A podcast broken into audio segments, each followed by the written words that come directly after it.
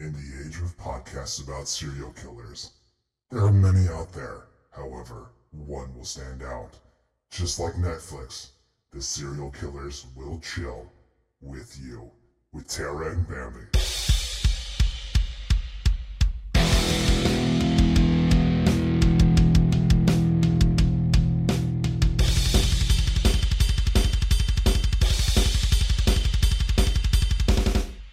Why, hello, are you little? Wait, wait, wait, wait, wait, wait, wait, wait, wait. Wait.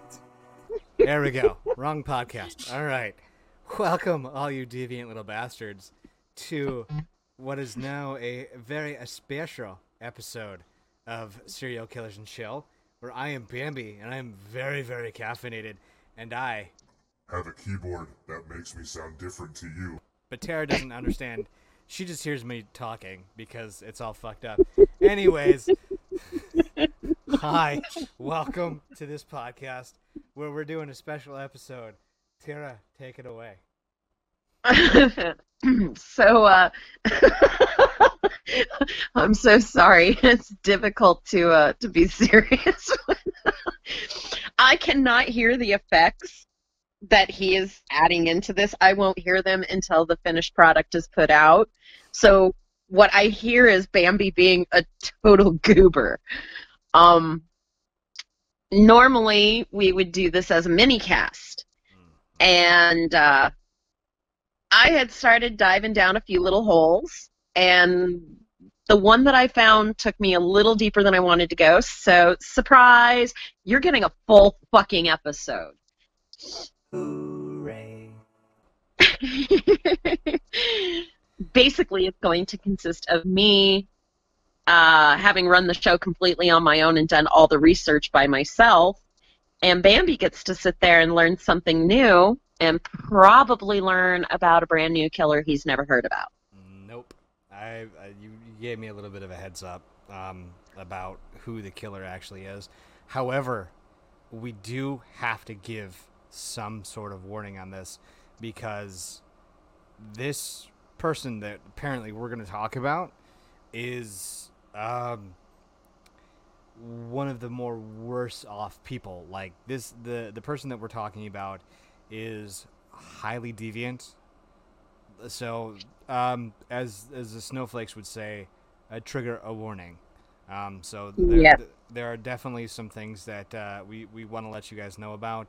Um, if if you're you know like if you can handle like a serial killer documentary on you know Netflix or on YouTube or something like that, you know these are just like the surface level documentaries. Um, you know maybe where they show a lot of the grotesque pictures where you actually get to see some of the stuff. If you really can't handle that, uh, Tara has told me that this is probably not a podcast for you. Like she said that it, it, it turns it, uh, it it didn't sit well with her while she was doing a little bit of the research. But uh, you know we just want to let you know, hey, if you have uh, that sensitivity for something like this, you know this is not John Wayne Gacy or this is not Ted Bundy. You know just some random dude removed. We are going to cross a line today. Um, and not that you know, there's no problem with crossing lines. It's just we want you to be very, very forewarned. So, And if we did not cross that line and you really wanted us to, we'll try harder. yeah, I just have to add a sensitivity warning to it. Um, mostly because as as a mom, some of the stuff this guy did, it, it made me feel a little nauseous. Just a little nauseous. and not because my socks are off. I wouldn't know. We're not even in the same state. No, I, I actually what kind of need to put them back on. It smells a little bit. so, for starters, what do you know about vampires? I know that they're sparkly. Um, I know that uh, women fantasize about them, and uh, that apparently, you know, they're 500 years old and they date 19 year old women. So, Okay. All right. So, um, quick brief history. Vampires originated in Eastern Europe as a basic form of folklore through the 17th and 18th century. Now, the first literary vampire appeared in the 18th century in a poem done by, uh, I'm going to try to pronounce this, Polidori. titled The Vampire. That was done in 1819. Now, uh, Bram Stoker is often accredited as being the very first author to introduce vampires in his story of Dracula. Mhm. That didn't show up until 1897, so he is not the father of vampire tales. little late. Little little late. Yeah. Yeah, quite a bit late. 1819 to 1897, he was a bit late. Okay. Um, they've gone from very foreboding and very sexual beings to sparkly, Foreboding, like evil. foreboding. Well, like, you know how you look in the refrigerator and you see a big fat fucking piece of cake, and you know that cake's bad for you, but you want that cake. Yes, That's we all want foreboding. well, they've the character of the vampire has been altered to suit our times, Mhm. which apparently consists of 500-year-old men dating 19-year-old girls. Okay. Don't forget they Um, sparkle. Don't forget they yes. sparkle. They're sparkly. um, Anne Rice, the author, uh, was. I don't know why it was delayed. It's just keep talking. Anne Rice, the author, was one of the first to really have a more sympathetic approach through her tales Interview with a Vampire and The Vampire Lestat. So, you kind of have a gist of what we're going to be discussing vampire killers. Not people who kill vampires, but people who believe they are. There are those who operate under the delusion that they are vampires. And this episode is where I'm going to focus on one particularly sick and demented individual, one Peter Kurten, the vampire of Dusseldorf, Germany. Peter Kurten. He- he's probably not an Australian tev- television actor. No, no, no. Oh, Um, here he is. K U with the umlaut R T E N. Yes, sir. Didn't look that bad. he looks very docile. Yeah, he's got a very Hitler-esque haircut. Yes, yeah. Well, oh, oh, some of his photos he has the Hitler stash, Well, I mean that was the th- um. and not, and not the kind that Cartman gave to Butters. oh my god, he does. It's so adorable. yeah, yeah. Um, for anybody who would like to look it up, it's Peter P E T E R Kurten K U R T E N. If you'd like to see what some of his photos look like. Um, Okay. this German serial killer was born May 26 of 1883. Mhm. Um, he committed an array of murders and sexual assaults between February and November of 1929 in the German city of Dusseldorf. However, as we'll go into later on, it seems his spree started a bit earlier than that, as he had amassed a lengthy criminal record um, consisting of arson and some attempted murders. Um, when he was caught, apparently uh, he even confessed to murders that had been overlooked. Hmm. And has been described by the forensic scientist Carl Berg as the king of sexual perverts. well, with that was motive. well, that was like um, oh, uh, that was like Gary Ridgway. Remember the um, the remember we were talking about the the one incident where he was for sure he he got somebody, but it was attributed to an overdose. Yes. Yeah. Yeah. Exactly. Um this uh not the forensic scientist, but a uh they never actually gave his name. He was a uh psychologist. Had uh basically amassed his motives as sadistic sexual gratification and vengeance against society. So like the the yellow dude in Sin City, right? Yes, exactly. Okay. Um can't get off unless he's hurting somebody. Mm. Um, as per usual, I like to start at the very beginning so that you can get a better idea of what makes the killer the killer and to follow along with the FBI profiler's, you know, ABCD list. Um, Kurten was born into an abusive and poverty stricken home. He was the Oh. third. Imagine that. Um, he was the third of 13 children. Lucky 13. Um, two of them had died at an early age, leaving 11 altogether. Um, his family basically lived in what was a, a one bedroom apartment. Uh, both of his parents were heavy alcoholics, with the father frequently beating the wife and children. He would force the children to gather into the room, the only room, uh, make his wife strip down, and proceed to rape her in front of the children. And if they looked away, they would be penalized for it. That was probably the wrong choice of words, wasn't it? Why? Why? Why? Like, like, whatever. No, I'm. We're gonna pass on that one. Keep going. Um, We're gonna pass. The father had been jailed for 15 months in 1894 for committing incest with the eldest daughter, who was 13 at the time. Oh, that's a new one. Um, yeah, the mother had turned him in. Uh, she had left while he was incarcerated. Later down the road, she remarries, and the family ends up moving to Dusseldorf. Um, Kurten claims his earliest murder was at nine years old. Now, I, I don't know if you've ever met a nine-year-old, but could you can you see most of the nine-year-olds you you've known or met kill another person? Well, I saw that video that you posted because I had seen it before about the kid with a hammer smashing the TV. If, You might be one of them. What? I mean, there- We may see that kid again on our own page. Yeah, no, they're, well, because like I know like like kids who are like kids who are like seven to like twelve don't really have a filter and sometimes really don't care, you know, because they're at that stage where they're they're learning about stuff. So it's I, it could be a very real possibility, you know. Yeah, like you know I've.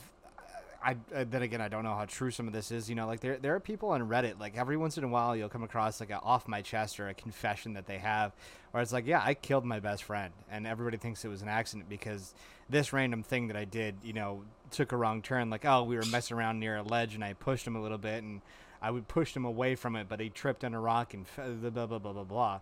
You know, so like, I, I wouldn't attribute it to like they're a killer, but like, I mean, you got you know that little voice. It's like ah fuck it, take that left turn and go off the bridge. You know, like as a child, do you really have the inhibitions to stop that? Yeah, I mean, uh, and I think a lot of it is is you know at the age of nine, you really should know the difference between right and wrong. Eh, that's debatable.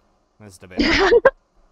Well, what he claims is that while swimming with young boys, two other playfellows, hmm um, he decided to drown one of these young boys. He pushed him off the raft and pushed his head under the water.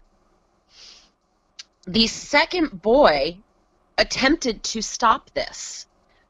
Kurten claims he drowned that boy as well, and that the police ruled it an accident. Fuck, was he Superman or some shit? Uh, you know, they didn't give a whole lot of heavy duty detail on it. Um, the one boy was already dead by the time the second one decided to try and intervene when he finally picked up on, hey, you're hurting my buddy. Um, Now, okay. now there actually is a record of this incident. This incident really did happen, and they really did rule it an accident. Well, I like. So how like, how do you not know somebody's trying to drown your friend? Like, that like I would love to know that myself. Um, part of what it said was yeah well part of what it what his explanation was is that he had pushed the boy under the raft and was holding him under the raft now i'm sitting here trying to visualize that myself you're on a raft now their idea of raft and our idea of raft could be entirely different. So I'm trying to visualize, you know, like okay, um, wooden planks or you know maybe like a, a, a boat or something. Okay. And Uh, he th- pushed the kid underneath it and is holding him and keeping him from getting out somehow. th- th- th- okay. all right. All right. We'll we'll run with it. Okay. Yeah, it's it's a little befuddling. Um, because of the poor home life, Kurten would run away from home quite frequently and live on the streets.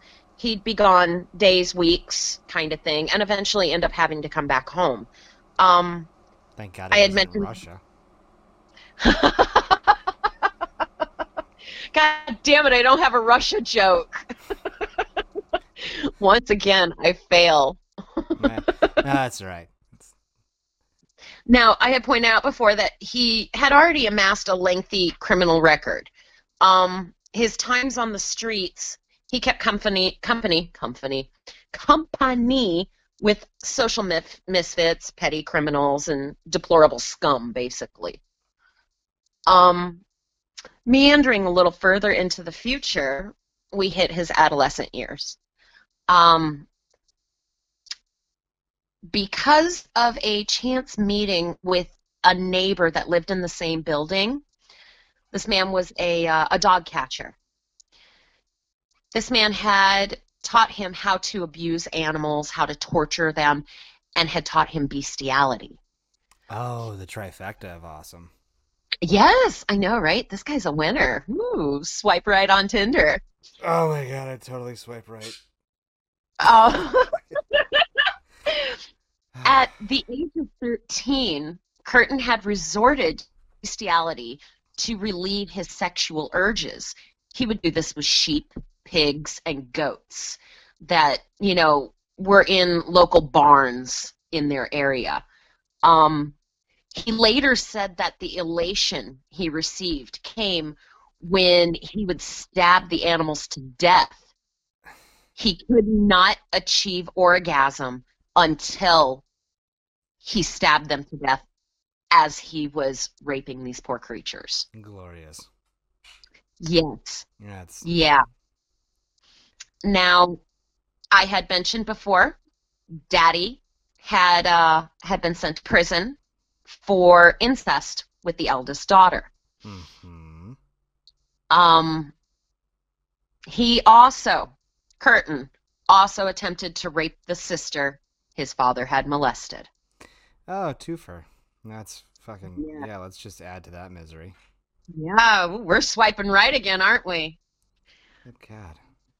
Yeah. Um, at his father's demands, Kurten left school to obtain work as an apprentice molder.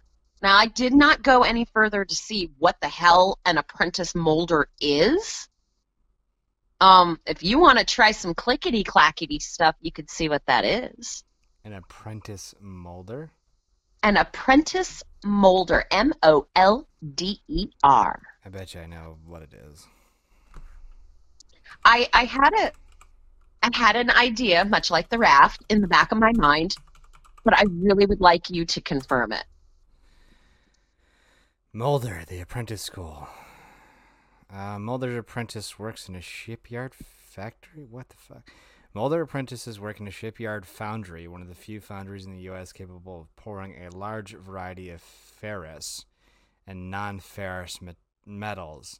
Mulder apprentices receive an overview of a foundry, ferrous, F E R R O U S, containing or consisting of iron. Iron. So I, I think a molder, uh, you know, like those big steel pipes and all that crap. Yeah. That's probably that. That's what it looks like. Okay. Yeah, because Okay. it looks like like uh, I, I, I, it's just the first thing that I'm looking on. But yeah, it looks it literally looks like that's what they do. They just you know they they do all the hot metals and crap like that. Okay. Well, two years into this, down the road, Peter stole all the money he could find in their home and robbed his employer of 300 marks, which today would be the equivalency of $174.82. Um, That's not bad. he No, well, back then that, yeah, that's a lot of fucking money back then. Today it's like, yeah, whatever. That doesn't even make my car payment. Yeah. For some of At us who are not Bambi's. Oh, fuck off. My Um, van blew up and I needed a Jeep real quick, real fast. And so I took what I could get. his van, I have seen the pictures, actually caught fire in his parking lot. It caught fire. hmm So for for the a quick little side story then. Um, so basically, I was going to take my moped to work. Decided that I didn't want to. That I'd take a minivan, and I had just done a bunch of work done on it. And I guess the the place that I bought it from, mechanic shop that deals with all the cars, did a real poop job, like real poopy job, and uh, it decided to just blow, blow the fuck, the fuck up, up, and it was glorious. Can you imagine being the person who has to call their boss and can't come in right now? My vehicle's on fire. No, it, it was it was awesome. It was literally I like I, ca- so and like I I because I had my boss's direct line and I was like, hey boss. She's like, what's up, Jared? How, what, uh, sorry, it's, yeah, my real name's Jared. But uh, they're like, well, you know, she's like, what's up? I was like, hey, so my van is on fire right now. I'm gonna be a little late to work, and she's like, what are you talking about?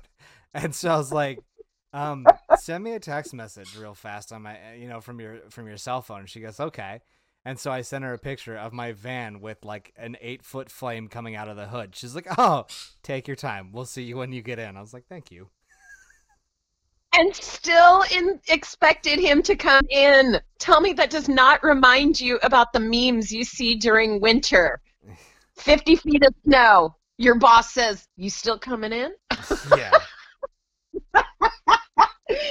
What was it you said about the tree that was near it? It's Oh yeah. it's still like dead there because of the fire. Yeah. It, um, like half of it's actually dead. Yeah, half of the tree is actually dead. It's fucking. It's ridiculous. I'm so. I yeah. Like dumb. So dumb. well, after stealing the 300 marks, he ran away to, I believe it's pronounced Koblenz. Uh, it's spelled K O B L E N S. Um, he ended up hooking up with a prostitute there who willingly submitted to his every sexual perversion that was demanded of her. Uh, she trooper. Um, he was apprehended just four weeks later and charged with breaking and entering and theft, served one month, and once he got out, reverted to petty crime upon his release in 1899. Nice. Went right back to what he knew. Um, Uh, yeah. his list of convictions is, uh, well, it, it's relatively impressive to say the least. Um, in 1900, he was arrested for fraud, and again later that year on the same charges, as well as his 1899 thefts that he did his one month for, plus the attempted murder of a girl with a firearm was added onto it. Um, he was sentenced and served four years. Uh, upon being released in 1904, he was drafted into the Imperial German Army and deployed to Metz. Metz? Where did he get a firearm from? It, with They don't say where. It it was just in his list of his convictions. They don't say where he obtained anything. Like there was no real detail added into it. okay. Yeah, well, he just stole like you know 300 marks. Had decided to have sex with a prostitute who bended to his every whim, and then somehow got a firearm and tried to kill somebody. Yeah, that makes total sense. somewhere in that somewhere in that four week period when he was apprehended they charged him with all of that Oh, okay. Yeah somewhere in that four week period that has to have been what happened um he did serve his four years for it all and like i said he was drafted into the imperial german army uh, deployed to it's pronounced miss it's spelt m-e-t-s but pronounced miss in Lorraine to serve in the 98th Infantry Regiment. He deserted his post. Um, it's around this time frame that he began committing acts of arson. Oh, oh, is somebody typing? Yes. Uh, m- I a- hear what, what was it? M E S T E? M E T Z. M E T Z. Meth. Huh? Oh.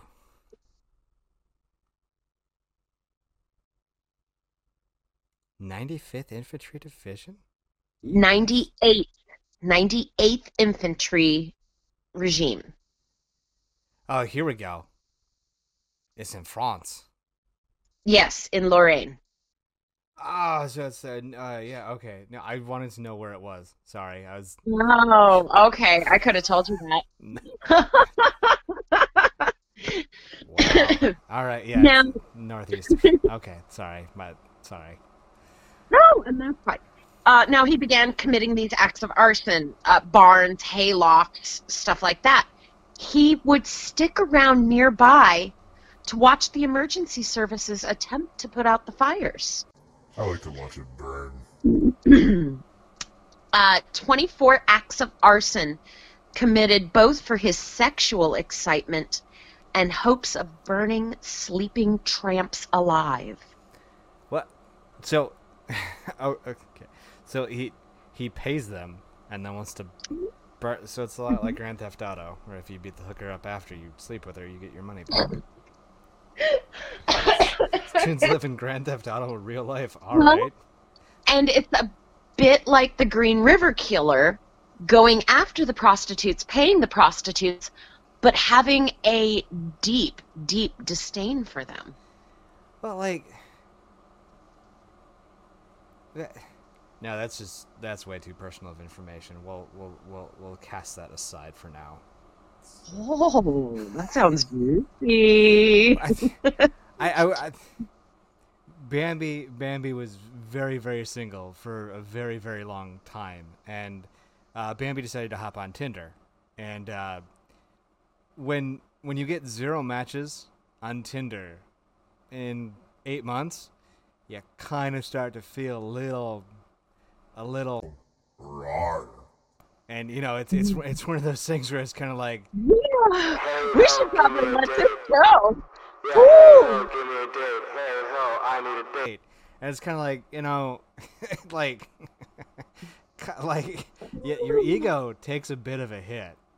So, Ladies and gentlemen, I, uh, I, I, my my best friend is a uh, is a hoe. so like, you know, you, you start to, you're like, God, you're like, what is wrong with me? Like, what is, you know, like, am I, I mean, I'm a teddy bear. Like, you know, if somebody asks, like, what Bambi looks like, like, yeah, I've got a dad bod. Just imagine a teddy bear, but in dad's form. You know?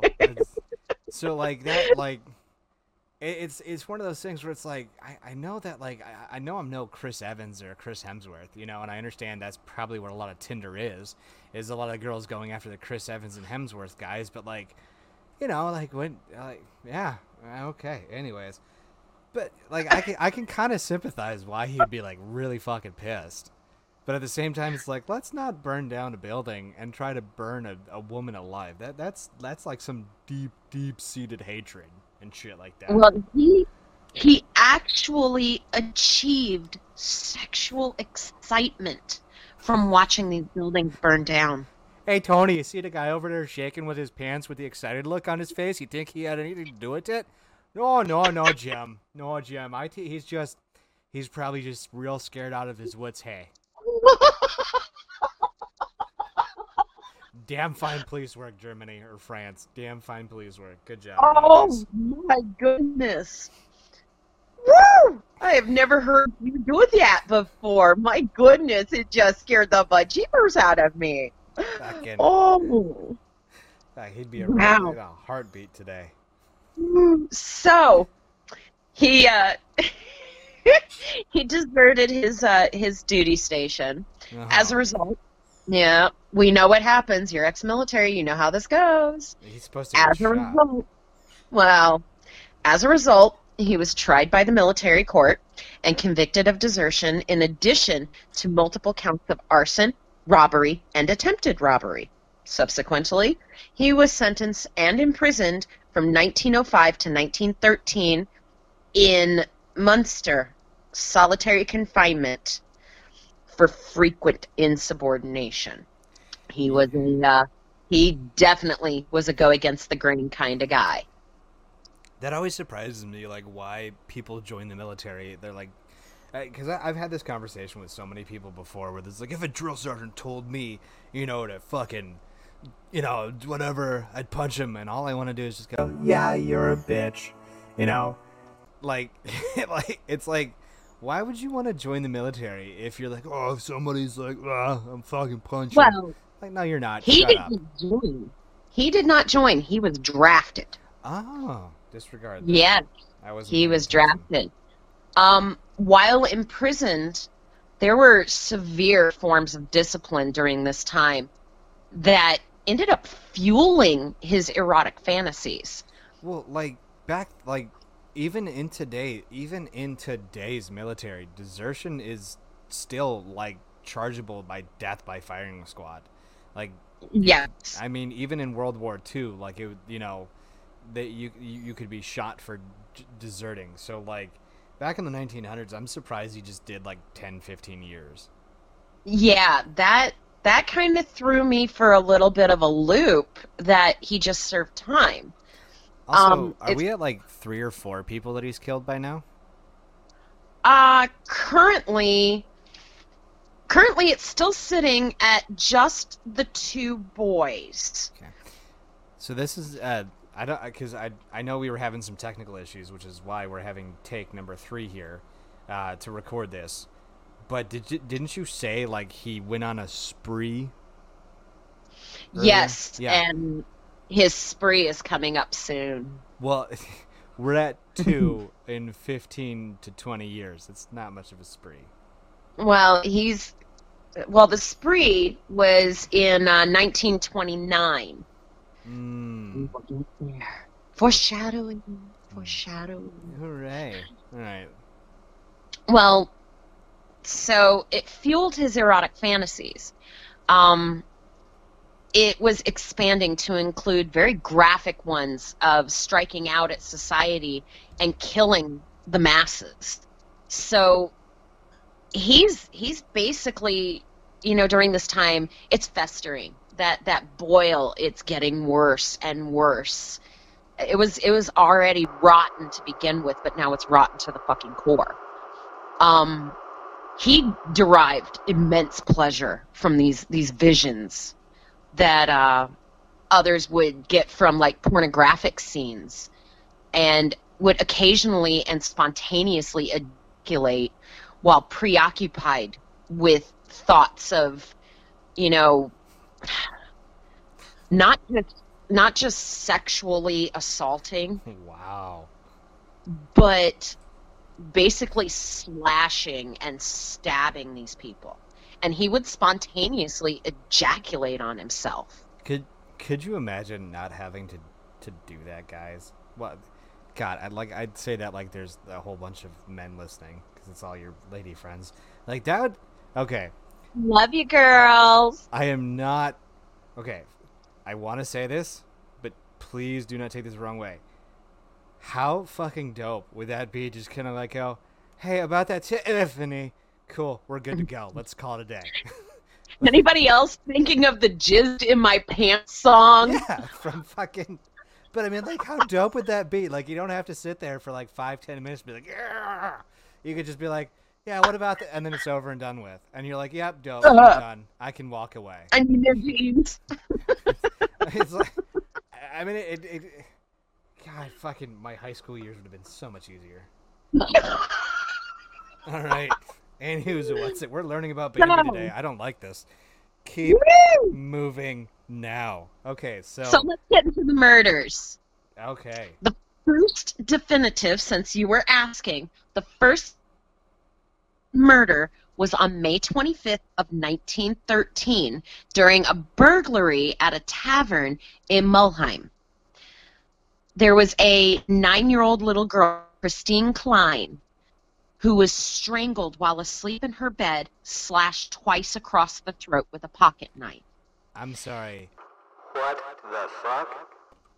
a nine year old little girl, while he was doing this burglary, when he broke in, he came across this poor little girl who was asleep in her bed.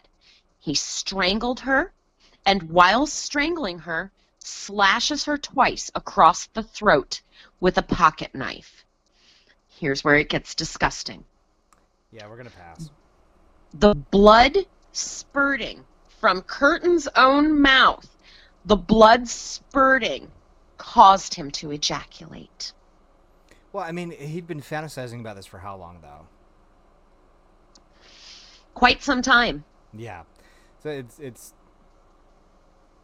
not not Yeah. too, not too akin to it, but it's like it's like the first time that like you you kiss that person that you've been with for a long time. There's that spark, and Yeah, this happened to be Yeah. spark. it's it's basically like crushing on somebody for a decade, and then all of a sudden you finally get to kiss that person. Hmm. It's very similar. I would not know. The next day, Kurten returns to the tavern across the street just so he can listen to the locals respond to the killing of the child. He said that he gained great joy from hearing the disgust in the discussions. Well, I mean, like when when that's when when that's like your go-to thing. Like if if that's if that's like what you are, uh, the kind of person. I mean, it, it's like when serial killers have that notoriety and they're like, "Look, that's me in the paper." Yeah, well, gets even better. Oh, goody. Here comes here comes a twist. Would Excuse me. visit God bless you because somebody has to. How many dinosaurs showed up for that mating call? Me. He uh What did he do that's so fucked up? We want to hear the rest of the story. Ignore he me. would visit he would visit her grave often and said that handling the soil on her grave would physically get him off. Dude, Yeah. like, Yeah. Yeah. how how has somebody just not pointed out like, bro, you fucked? like, how has somebody just been like, bro, you're fucked? Like, you just like like go to the bobbies and just be like, yo, you need to check this bro out. Like, he's mm-hmm. he's And this is just the the bottom of the ladder, my darling dearest. we've got six more to go. Yep. Two months later, with the aid of a skeleton key, Kurten broke into a Dusseldorf home and strangled a 17 year old girl, and once again escaped undetected. For those of you who don't know what a skeleton key is, basically it's like a, it, it- it's like a, um, like you see in the movies where you basically hit the button and it completely unlocks everything. A skeleton key is a universal key made for locks that will basically open anything. Yep. Yeah. Um, old houses, like old Victorian homes and stuff. God, I love Victorian homes. Oh, I love them. But I love the fact that one key will open everything. And at the same time, I'm a little creeped out by it now. Um, so just a few days after the murder of the 17-year-old girl, or Ger- you know, Gertrude Franken, Frank, Franken, Franken, um, Kurten was arrested for a series of arson attacks and burglaries. He was initially sentenced to six years. Uh, poor behavior added an additional two years to that. He was released in 1921 and relocated to Altenburg to live with his sister. Whether Somebody this is to put silencer phone. I did. I oh fudge a duck. Did it just oh Yeah, buzz twice. Ah, there's a third there we one. go. Okay. I Okay. apologize. So, did they say what the bad behavior was though for two years? To, to They did not. Um however I can I can guess at this point that once again it's just basic insubordination, um, probably some jacking off in public. I wouldn't doubt it if it involved some form of physical altercations with other, you know, other prisoners. They don't go into detail as to what the poor behavior actually was that added the additional two years on. so here he is with another eight years of pr- imprisonment. Um, moved to Altenburg to live with his sister. I'm assuming this is not the one he attempted to rape. Yeah, we would hope so. Yeah.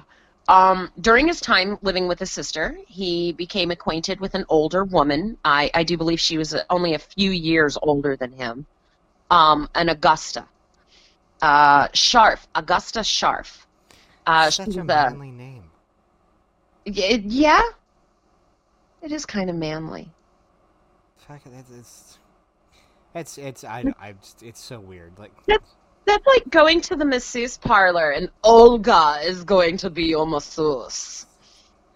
I mean, Olga will probably you know undo the knots. She'll probably undo the hell out of it. You know, like it's kind of you know. I to be honest with you, I'd rather have Olga do it than Tiffany. Yeah, amen to that. Olga sounds like she's got a good grip. Yeah. I just like Is this one with happy endings? I don't need a gorilla ripped off. Just fucking touch it a little bit. No, but like, fucking uh, like, I, I just I don't like the the, the nothing against like the Billies and the, you know the you know like all the it, it's just to me when I think of a female like I don't know I just I, I'm not I'm not all for the androgynous sounding names. I just I'm I'm weird like Yeah. if yeah. Oh, Well, I'm gonna go see the love of my life tonight, Billy. Dude, you're gay? Oh, no, no, no, no, no. Her name is Billie Jean, but she goes by Billy. It's, but she's not my lover. yeah, and I'm not the one. So, but like, I just, I just, yeah. Sorry. Miss Miss Scharf uh, was a sweet shop proprietor A and a woman a after sweet? his own heart. A sweet shop proprietor. She ran a sweet shop, like a candy shop. oh, okay, all right. and a woman after his own heart. She was a former hooker who had been convicted of shooting her fiance to death. So, like, do do people just like kill people and get out of prison back then in France? Uh, that, no, this is in, this is Altenburg, Germany. So, like, I could just like go fucking murder a prostitute and be out in like three years in Germany back then, and like totally Yeah, okay. apparently, uh, apparently high turnover rate. Yeah, high turnover rate, much like uh, Dope. you know the teenagers working at Burger King. It's always a new face. well, uh, two years after meeting, they marry. Um, Kurten was only able to consummate the marriage by fantasizing about violence against another person. And after their wedding night, they only had sex when she initiated it. Um, in this time frame, he got his first real job ever. He had been, you know, basic, you know, burglary, pickpocket. I mean, they just set places on fire, you know, steal Yeah. stuff from it. Yeah. So, Well, you know, now he's got his first real job. okay, Um, he forms no close relationships at all outside of his spouse. Forms no friendships, no nothing. Um, very, very introverted. well, yeah. Um, in 1925, he and his wife leave Altenburg and move back to Dusseldorf, where Kurten began an affair with two other women. Um, I do believe, yo, yeah, I do believe one was a housemaid, and uh, I know the other one was uh, a service maid of some kind. Um, both women had been subjected to strangulation during intercourse with uh, one of the women claiming that Kurten had said, That's what love means. Okay. Now, I'm all for some kink. I am. I'm all for some kink. But to claim that being strangled during sex is what love means, that that's a little twisted. I mean, but you like what you get back to like. what flavor are we having today? But you go back to I'll his early vanilla. upbringing. According to your earlier stories, you are not vanilla, my love. Whatever. Let's let's no. We we're not talking. We're not having the Bambi cast today. That's that's a different thing. All right, back to back to the fucking curtain closes or whatever his name is. So, of course, the affairs can't go on forever unnoticed. When his wife discovers the girl turns him into the police and claims he seduced her. Then the other girl claims she was raped by him. The rape charge was dropped, but the other was pursued and resulted in an eight month sentence for seduction and threatening behavior. Wow, I fucking I love old timey laws. That's dope. Gets even better. He was offered to serve only six months under the agreement that he leave Dusseldorf. He later successfully appealed the ruling and got to stay in Dusseldorf. So he he took the plea, and then was like, "Yeah, no, I'm not leaving because of this," and he got to stay. Ding, ding, ding. Yeah, they got a loosey goosey system out there, don't they? All right. Yeah, yeah. Crime must have just been so rampant back then. Well, yes, definitely. Definitely. And here we were just, you know, we were concerned about frickin' what is it, uh, moonshine runners and shit like that. Oh yeah. 'Cause this here we are at- Yep. Here we are at 1929, the year he goes on his spree. it begins on February 3rd of 1929. Kurten stalks an elderly woman, waiting until she's shielded from the view of any other witnesses by uh, bushes. He pounces her and drags her into the undergrowth, where he stabs her 24 times with a sharpened pair of scissors right down to the bone. Oh, that's what that's that's what the picture of the scissors was that I saw. She survives the attack and doesn't report who had attacked her. Well, Claims she- that she couldn't see him. Oh, okay. Claims that she could not see him. Just a few days later, on February 8th, he strangles a nine year old girl, stabs her in the stomach, the temple, and the genitals and the heart with the scissors, spontaneously ejaculating as he did. He then inserts his semen into her vagina with his fingers, hides the body, and returns to set the body on fire. So like these details that they come up with, like These were these were details that were given by Kurten himself when he was finally incarcerated for the very last time. okay, all right, never mind. These are his confessions. Um, few days later down the road, February 13th, murders a 45-year-old man, stabs him 20 times in the head, back, and eyes. Returns to the scene the next day to talk with the police, falsely informing the police that he had heard about it over a phone call. This kind of reminded me of Chikatilo and how he just randomly throws men in on occasion. But a majority of the people he goes after tend to be women. Well, I mean, there's like a wide variety. Like you know, he he, you know, uh, I mean, the two when he was younger were, you know, uh, his his own age, but a, a nine year old girl, and then an old lady, and then Uh huh. seventeen, and then hmm n- like now It's very opportunistic. it, it's all like okay, yeah. Like I like I'm I'm I'm see I'm I'm too organized. Like if I'm I know. I know. He's he seems to be very all over the place. And it's like I said, very opportunistic. Like, oh, hey, I feel a little stabby. I'm Yeah. sorry, that was in poor taste. Oh wait, that's what we do. I- I- so Sorry, mean, was, that's- I was still stuck on the the the, the randomness. Like like like it just it it the, he breaks. You know, like yeah, it's opportunistic, but like it just it's so weird when when they break protocol. You know, when they break. You know, it's like oh, we're gonna do this for a little bit, and then it's like yeah, no, we're gonna we're gonna do something else. Well, what makes it even better? There's five days in between the attacks. February 3rd to the 8th, five days. The 8th to the 13th, five days. Hmm. Yeah. Structure. Well, it continues. March through July of 1929, he goes friggin' ballistic. He strangles four women and disposes of them in the Rhine River.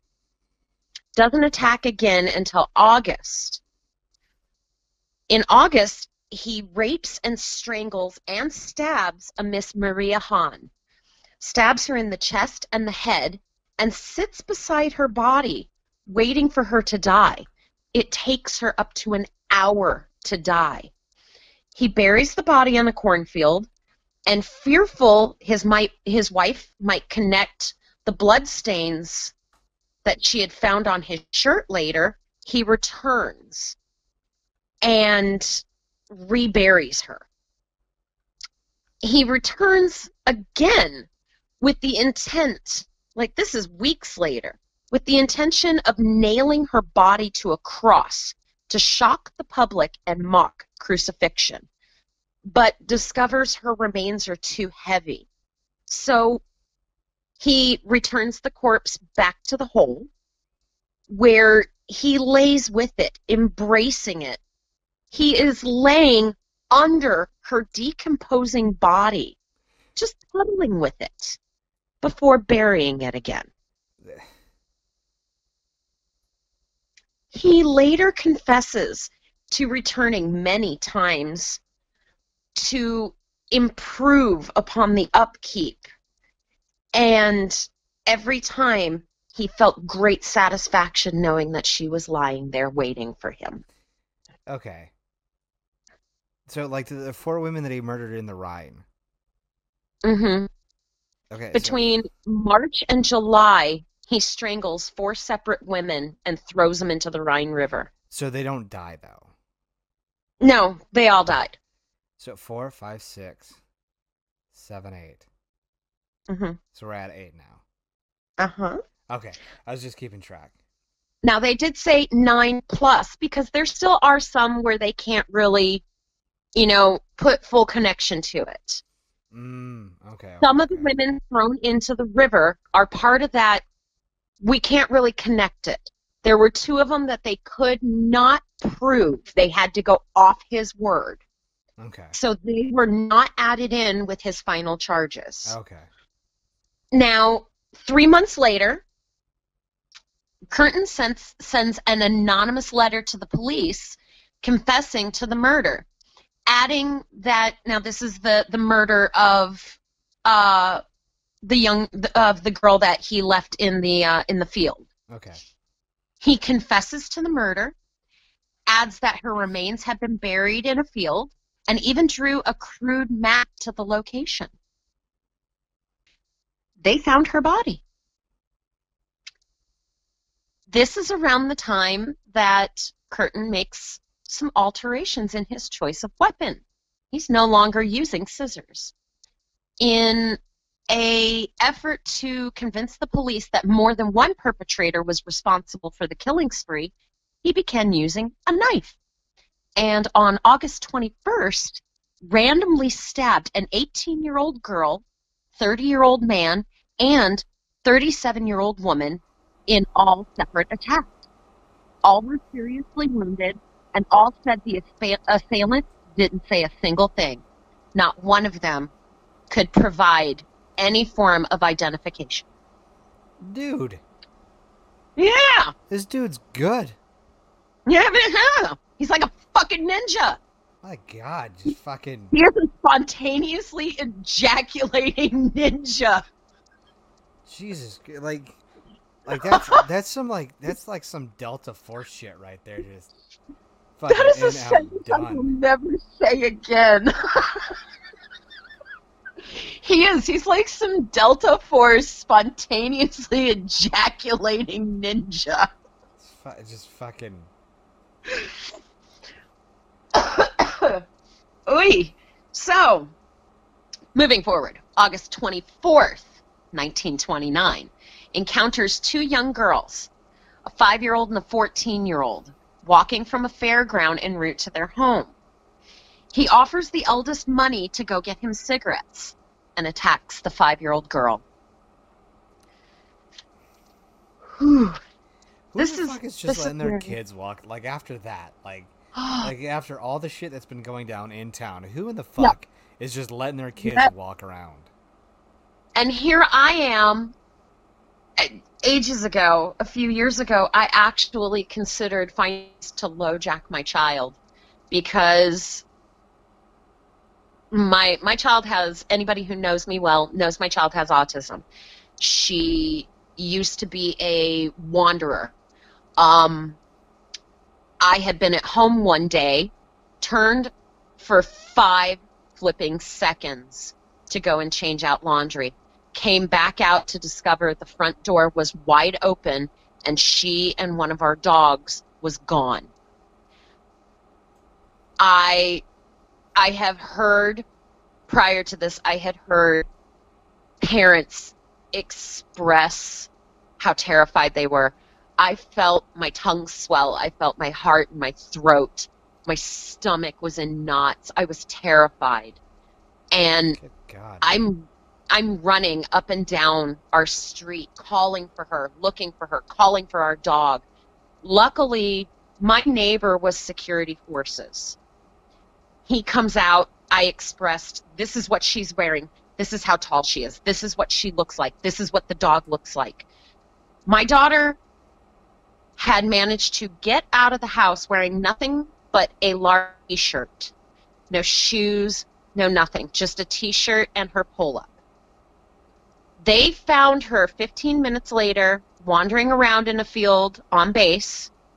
She had little cactus burrs in her feet and she was fine. She wasn't scared or anything. She was just wandering around. She was fine. She didn't get scared until she came home and saw how upset mom was. Let's go for a walk with a puppy. All right. Yeah. Well, and the fun thing is, yeah, fun. Um, the policeman had told me that they tried to load the dog up into the vehicle. She would not get into the back of that vehicle until my daughter was in the vehicle. Aw. Once my daughter was in the vehicle, she happily got up into the car with her. So I'm definitely sitting right where you are. Who lets their five year old child meander around? Granted, yes, she was out with her 14 year old sister. So, okay, great. But what 14 year old just wanders off and leaves her five year old sister with some random motherfucker? And th- this was back in the 20s, though, when, like, or maybe 30s. But, like, th- th- you know, like, back then, this the, this was the gentleman era, you know? So, I mean, I could kind of see maybe why. Like, when adults, like, hey, go buy me some cigarettes. But then, like, what 14 year old can buy cigarettes? Well, they didn't have the age restrictions back or, then. or were shopkeepers just like, hey, little girl, oh, I want to buy Yeah. cigarettes for this man? They didn't. I don't think they developed those age restrictions until what, like the the fifties. I'm taking a wild. I'm taking a wild stab, and I know you are you are googling away. You're my little googler. I've act- no, I'm not googling right now. I I'm kind of cockeyed right now. I, I'm in a comfy position. You have like- failed me. Ah, fuck you. But like, for real, like who, like, were the 20s and 30s just like fucking lawless or some Hmm. shit like that? Roaring twenties, baby. Is this just like, yeah, we don't give a fuck, just do whatever? Yeah, yeah, I understand. I do. I completely understand. Now, keep in mind too, this is Europe. You know, and when we think of 1929, we think of our American history. We we don't think of European history, particularly German 1929 history. So it could have been a completely different, you know, POV for us versus them. You know, absolutely different, you know, atmospheres. I knew I should have been born earlier. Not not saying I want to be a serial killer, but like, I, like well, for like- shame. Well, like, like, I I had a, a, a I had an ex-wife, you know, and she was uh, she was kind of messing around with with one of the guys I knew, and She was fucking Satan. yeah, so like, you know, back in the fi- back in like the the twenties and like thirties and forties and fifties, you had a problem with somebody fucking with your wife. You go, hey, bro, let's settle this outside. And when I was in the military at this time, and you know, uh, my first sergeant, or pretty much he's uh, human resources for the military. Uh, he's like your human resources department. Is like, all right, now Bambi, I know what you want to do, but don't do it. I, I see that look in your eye. Don't do it. I understand you're old school like that. And like, you know, you want to take them outside and settle it. And like back in the 20s through the 50s, that's what you did. You're like, yo, Bob, I heard you talking shit with my wife. Yeah, well, your wife likes it. All right, bro, put him up. And you duke it out. And then if Bob beats your ass, okay, dope. Bob gets to fuck with your wife. No big deal. But you beat Bob's ass, Bob's ass crawls back in the little hole that he came out of, and he fucking sits there and doesn't do anything. You know, he stops flirting with your wife. Now you now you just mad text somebody and they're like, oh, it's just text, blah blah blah. Like this was this like th- it was just such an old school area uh, where like you settled shit. You know, you did. But then again, this is Yeah. why serial killers run rampant. It's like, oh, Timmy and Bob are just fighting over there as Timmy's stabbing them with the scissors. you know. Oddly enough, years later, the great Bambino admits he frankly didn't give two fucks. Ah, now we are silent. I don't understand what you mean by that. You had openly admitted that you really just didn't give two fucks about her. You were just fucking pissed that she fucking went and cheated. Oh yeah, I I stopped caring. Like after after a while, like this was eons ago. I was fucking. I was twenty. It was over a decade. Yeah, it was. It was about no, no. It's just yeah, It was- yeah. It's ten years ago. It was it, it was uh it was about 11 to 10 years ago. Yeah, it was like ten years ago. Ten years ago that I think we got married, and about eight years ago that I got divorced. Because it was, it would it would have been six months, but somebody had to send me to Afghanistan. And yeah, I was sent to Afghanistan because they decided that uh, it's it was kind of funny. Um, my uh, just a little side note here. They they were asking for volunteers, and I said I'll talk to my wife to see if you know it's cool that I deploy. Two days later, I'm congratulated by the first sergeant. Hey, thanks for taking that deployment to Afghanistan. Oh, I guess I'm going to Afghanistan then. He was voluntold. Yeah. Well, because I, I said I'd, I'd look into it, but like fucking, yeah. No, I just like I just the old school the old school vibes just so vibe with me. It's just you could like you know if you had a problem with somebody, you fought them. You know, you just you fucking rocked it with them. That's why I like the twenties and thirties and forties and even into the fifties. But god damn, people are just out there like, oh my god, Well, you know, if I need my honor defended, I'll call you, sweetheart. Well, no, I mean, like, just the, the, the chick he married, like, murdered her fiance, like, point blank, just murdered him. They're like, yeah, Tiffany did it. Hey, Tiffany, you're gonna spend like three, yeah, two, yeah, whatever. You'll be out in eight months, no big deal. Like, like, like, it's like, it's like, ah, she's reformed, dude. She So- stabbed a chick last week. Yeah, she's reformed. Whatever. okay. So, uh, so Kurten attacks this little five-year-old girl. He lifts her off the ground by her throat, Oh. strangling her. Yeah, strangling her until she is unconscious. While she's unconscious, he cuts her throat and discards her body in a patch of runner beans. Or uh, runner beans are kind of like uh, butter beans or lima beans. They're they're part of that same family. Just kind of tosses her body off to the side. But he couldn't lift the dead chick. Maybe she was a big girl. I didn't. I know. I didn't For for the well, he he did want to nail her to a cross, and it turns out her body was too heavy for the purposes that he wanted. Well, maybe he was doing it the dumb way where he erected the cross and then was trying to hold her up and pin her to it. That's probably what he was trying to do. Exactly. Work smarter, not harder, dumbass. Well, upon her return, he then atta- Oh, I got hiccups. He then attacks the older sister.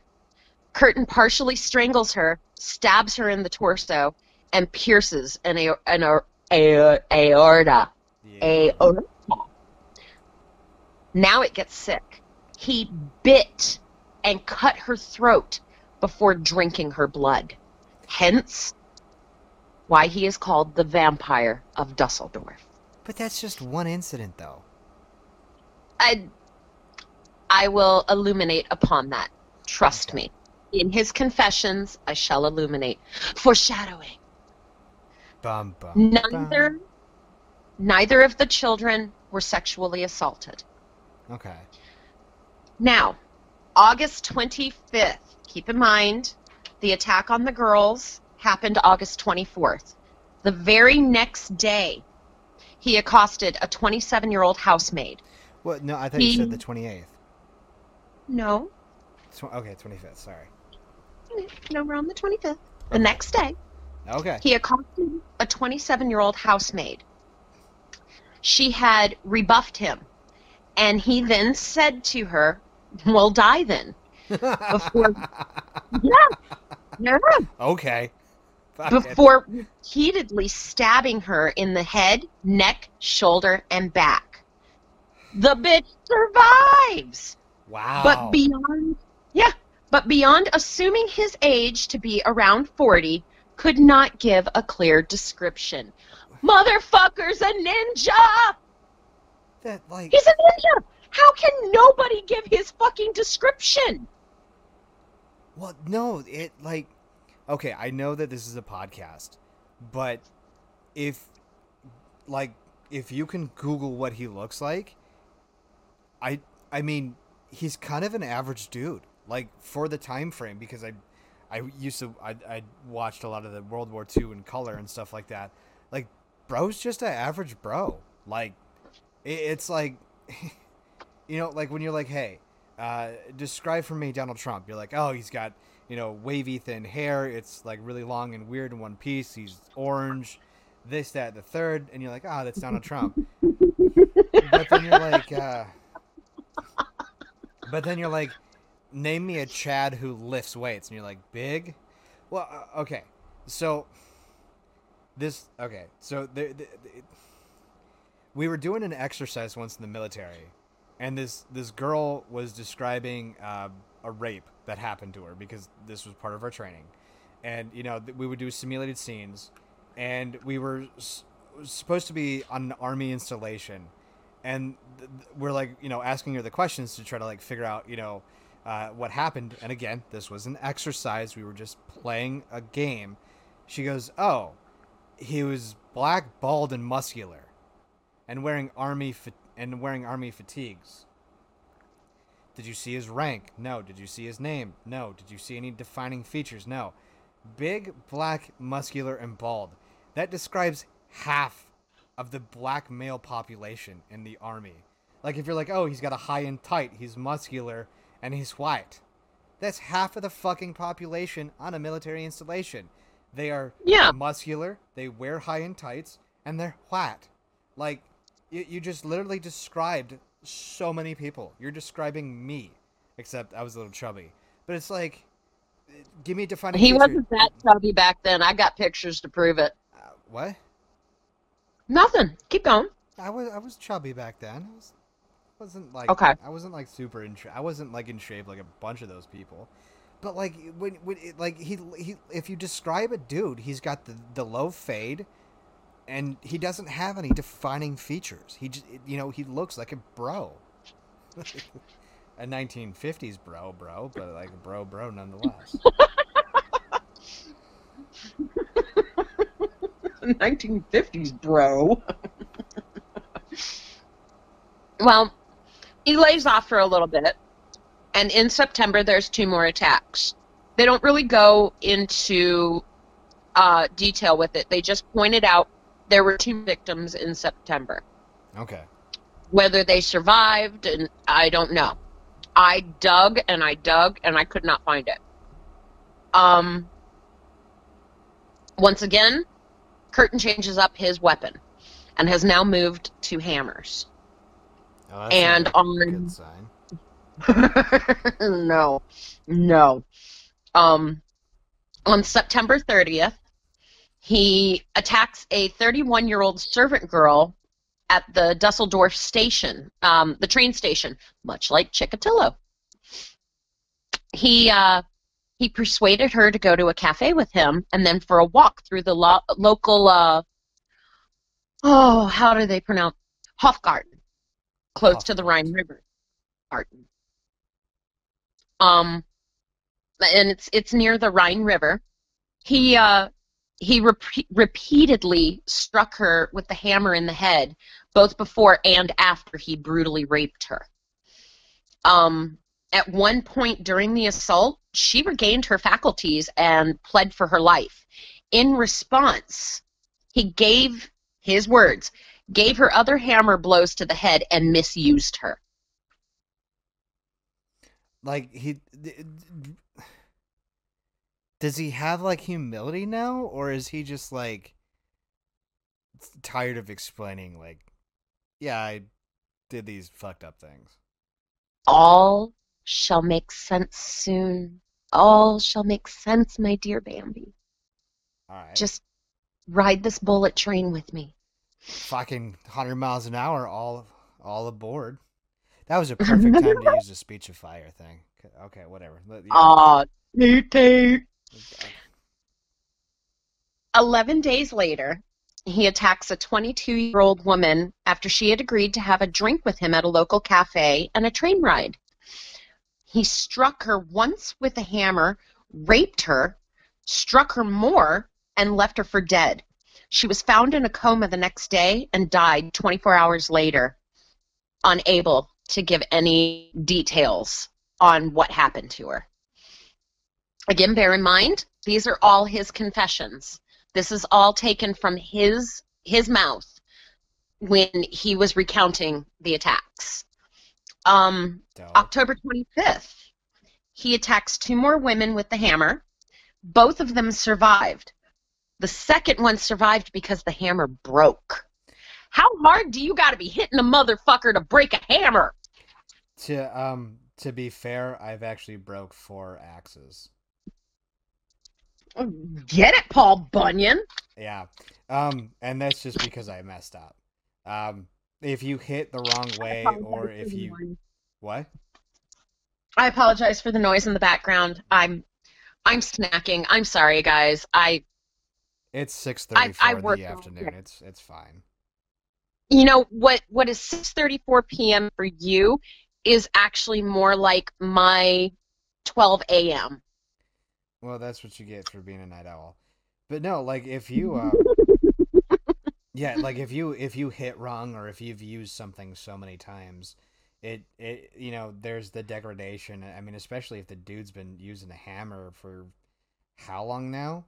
Like Yeah. bone bone is a lot stronger than people. Th- I I hate that I'm actually using this, but bone is a lot stronger and more dense than you really think. So like, I mean, Mm. if if you consider you know hammering like a nail or hammering you know a piece of wood or something like that, you can actually take some. You could break some stuff. You know, th- they're not infallible. Well, that's like uh, one of uh, one of the the the little chickies that followed um, Charlie Manson during the uh, the Tate murders. Mm-hmm.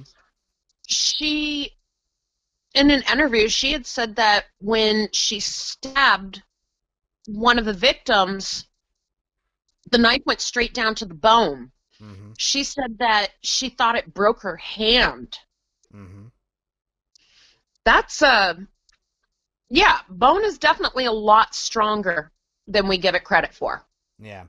Um you you yeah, it's it's very very very very very possible to to have bone break something. It's it's you know, especially I mean depending upon the kind of hammer he used, how he had been using it before, there are so many factors that can come into play. It's ridiculous.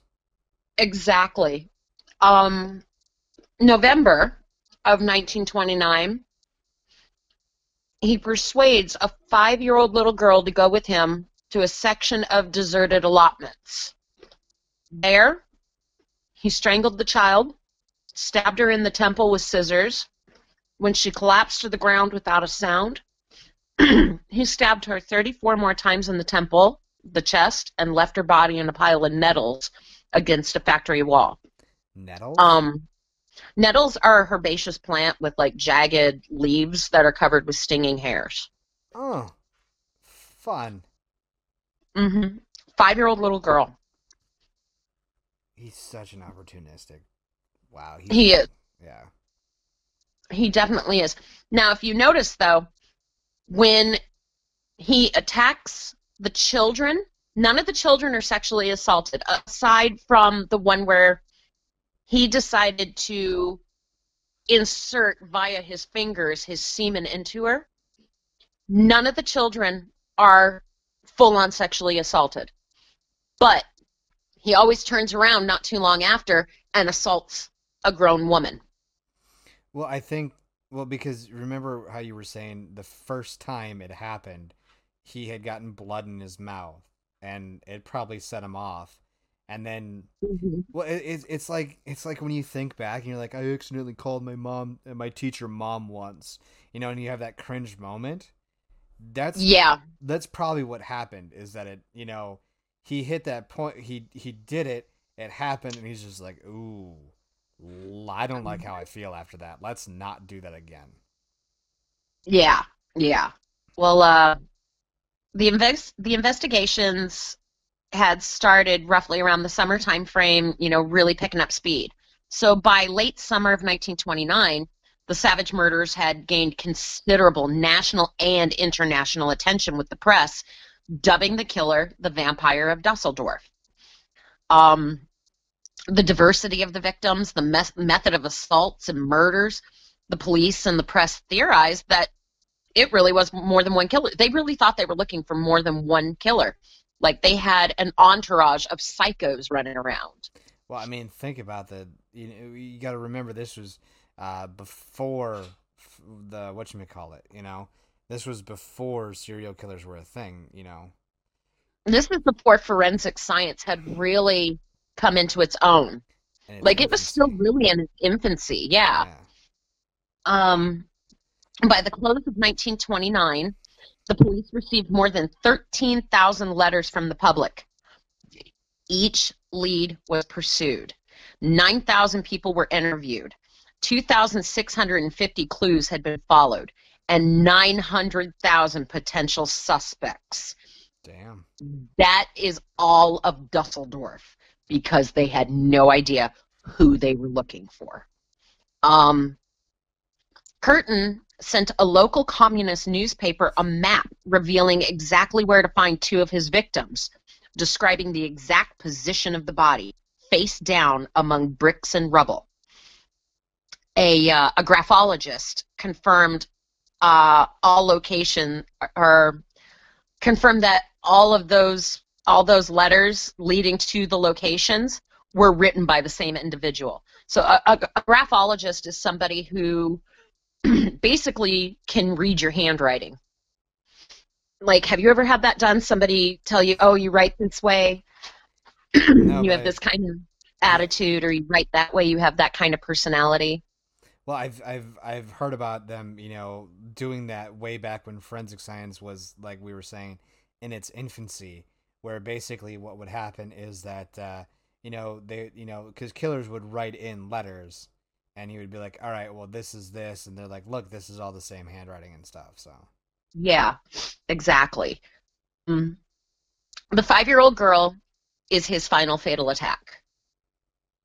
Um, his span, or, or, his little spat of non-fatal attacks with the hammer and attempted strangulations between February and May of 1930 uh, resulted in 10 victims, all surviving, and many were able to describe the attacker hmm, suddenly they can tell you what he looks like. yar. Apparently, people were fucking blind until 1930. Well, you got to remember he he was um, he's very average looking uh, compared to the days of yore.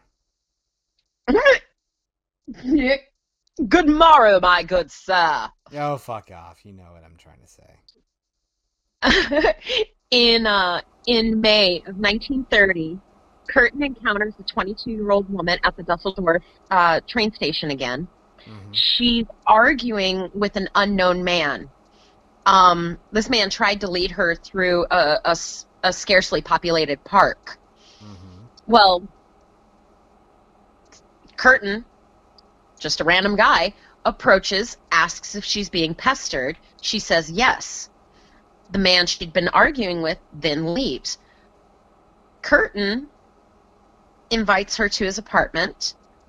You know, "Oh, come come get something to eat, come calm down. I, I can get you a drink.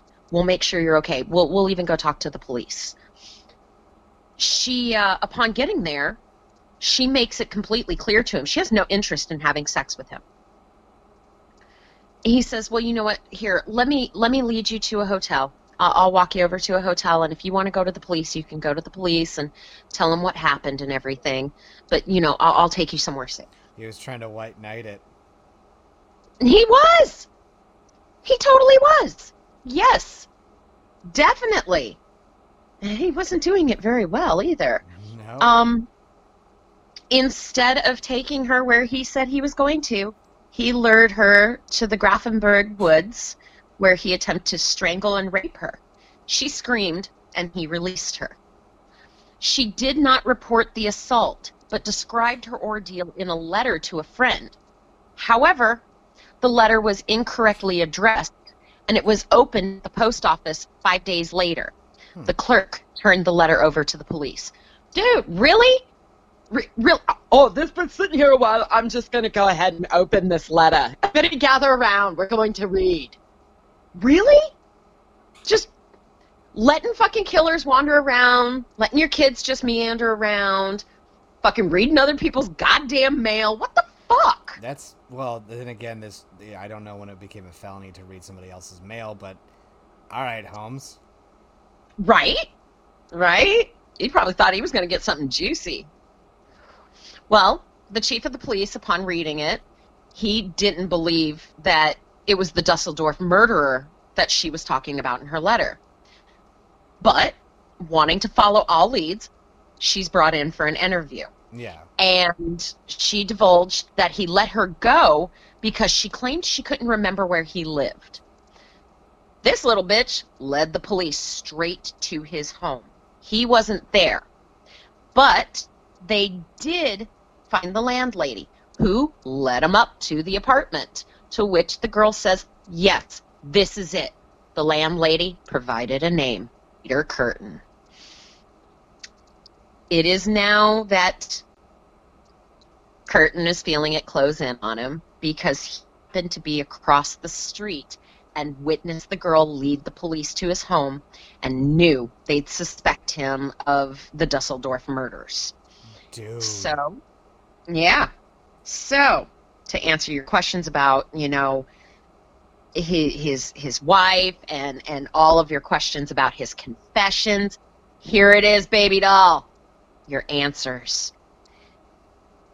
Kurten goes to his wife, and he confesses to his wife he had raped the girl. And because of his past record, he'd ended doing 15 years. With his wife's consent, he found new lodgings and did not return to his home for some time. When he did return, he told his wife he was the vampire of Dusseldorf, urged her to turn him in and collect the reward money, so she did it the next day. That afternoon, Kurten was arrested at gunpoint outside his home. Wow. He confessed everything to the police, including two 1913 unsolved murders, 68 crimes, including 10 full murders and 38 attempted murders. Made no attempts to excuse his crimes, but justified them upon the basis of what he saw as the injustices he had endured throughout his life. He was adamant he'd not tortured child victims. He admitted to drinking the blood of some of his victims. On one, he drank so much he became physically ill. Yeah, that kind He of even, yeah, he even confessed to decapitating a swan in the park to drink the blood from its throat which brought him to orgasm. Oh, that's fantastic, bud. Mm-hmm. Mm-hmm. Now we are up to the trial. On April 13th of 1930, Kurten was put on trial and charged with nine counts of murder, seven attempted. He pled not guilty by reason of insanity to all Ah. charges. However, however, it was discovered through, you know, psychological evaluation, he was sane enough to stand trial and all that jazz, yada, yada, yada. So if you have a psychologist saying you were sane enough to stand trial and you're going to sit there and say that you're not guilty by reason of insanity, something doesn't add up. Um, just like Chikatilo, he was placed in a cage during his trial to protect him from the public and the families of the victims. Well, go figure. Yeah. Oh, oh yeah. The entire city was in an uproar. Um, several days into the trial, suddenly he changes his plea to guilty. His claim is he pled guilt he pled guilty so his wife could get the money. Kurten addressed the court. And I quote, I have no remorse as to whether recollection of my deeds makes me feel ashamed. I will tell you that thinking back to all the details is not at all unpleasant. I rather enjoyed it. Dude. His motives. Yep. His motives for confession. Again, I quote, Why don't you understand? I am fond of my wife, and that I am still fond of her. I have done many wrongs. I have been unfaithful over and over again. My wife has never done any wrong. Even when she heard of my prison sentences, I have served. Ooh, I lost my place. she said, I won't let you down. Otherwise, you'll be lost altogether. I wanted to fix for my wife a carefree old age.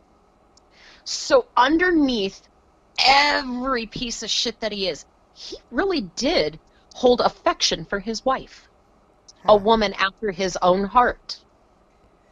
That's kind of interesting. Why she wouldn't? Why she wouldn't be the blah blah.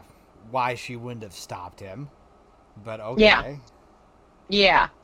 Um, the trial lasted a grand total of 10 days, and the jury only deliberated roughly two hours before finding him guilty, and they sen- sentenced him to uh, death on nine counts of murder. Kurten displayed no emotion. In his final address, stated that he now saw his crimes as being so ghastly that he did not want to make any sort of excuse for them.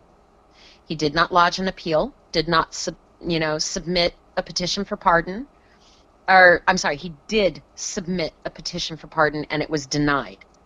He did ask to write apology letters to victims, relatives, and his wife. That was granted. Um, Okay. he he was beheaded via guillotine. He really? walked unassisted. Yep. Walked unassisted, flanked by a priest and the prison psychologist. Shortly before his head was placed on the guillotine block, Kurten turned to the psych and asked, Tell me, after my head is chopped off, will I still be able to hear, at least for a moment, the sound of my own blood gushing from the stump of my neck? That would be the pleasure to end all pleasures. They do say that you're alive for about five seconds after your head comes right off. Yeah. Yeah. Um, Kurten's head was mummified. The brain was removed and subjected to forensic analysis in an attempt to explain his personality and his behaviors. It revealed no abnormalities. Aside from an enlarged thymus gland, um, it's like a, uh, it, it specializes primary, primarily like the lymph node organ of the immune system. Mm, so He had no physical. Yeah, he had no physical abnormalities. okay. This, this you're going to like, Bambi, my dearest. Okay, okay. His head is currently on display in the Wisconsin Dells at Ripley's Believe It or Not. That really? Yup, it. His head is just a short drive away from you. Yeah, I, I think I'm good.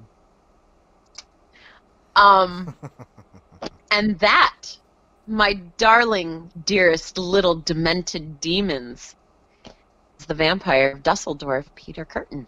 Okay, because I was wondering where the hell you got vampire from. Because like, dude, like, dude, like doesn't. He, uh, in in some of the interviews, he had expressed that he he gained great joy from biting at his victims and drinking from their wounds. One was a temple wound, um, a couple of throat wounds. However, after drinking so much from that one throat wound that he became physically sick, Too much he didn't iron. do it again. Well, yeah, too much Mhm. iron. Well, that's Yeah. like uh, that's like when you uh, it's like when you get sick with the flu. You know, whatever you had the day before that came back up, you usually don't eat that for quite a while. Yeah, spaghetti's the worst. I'm sorry. I personally think spaghetti is the worst. Thank you for putting that image in my head. I really don't care for it. I'm sorry. I, I apologize. No, you know what? Fuck you. No. No, we apologize for nothing. Hey, hey, we will go. Hey, hey, we will go. All right. God damn, like that. Like, I. I'm not gonna lie. I was kind of hoping for like some more vampire stuff. Like I was kind of hoping, like, you know, but like it just it like. It, I know we put the trigger warning at the beginning, but like it's not really triggery. Hey, Helios. Sorry. Well, the the frequent mention and the reason I wanted to put a trigger there is the frequent mention of you know the brutalization of the children. I did I did curve a few things here and there. Um partway through I decided it might be best to curve a couple of them. yeah. Um, like there was there was far more detail on the attacks, like far more detail. Um, I mean that's the you don't you don't need to see that like when it, when it comes to like the serial killer stuff like the documentaries that they put out like I think I think that information is fine we the, you know if people want to go that in depth with the serial killer and they really want to know like the the in depth details about stuff like that like I say go for it you know like go ahead and do your research on on these people that that we look into you know, I don't think that we really need to like maybe it's a, an important factor the first time, you know, he drinks the blood to go, "Hey, his little bottle rocket went off." You know, but it, it's not like I can see why you put it in there, but it's you know, it's you get bothered by saying ejaculate, don't you? well, I, it's just it's it's it's so clinical.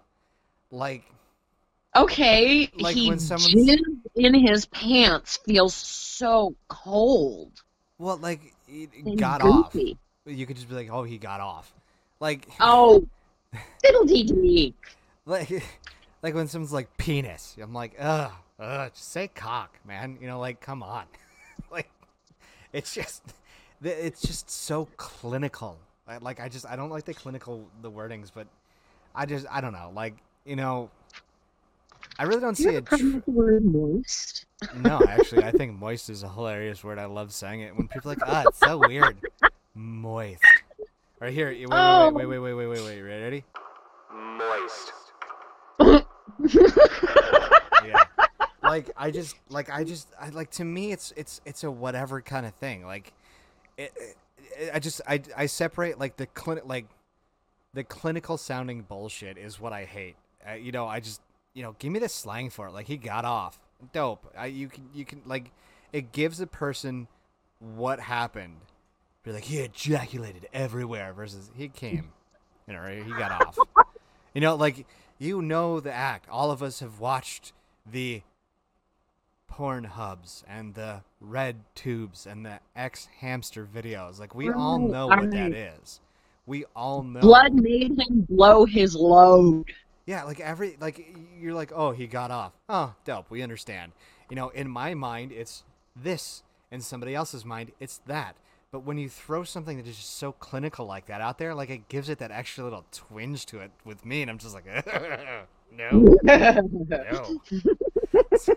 so like that, that like to me, it's you know, it's it's not that you're wording anything incorrectly. It's just to me, it's just like, come on, bro. No, just just let it let it flow. Like just like give me that give me that you know non-clinical. All right.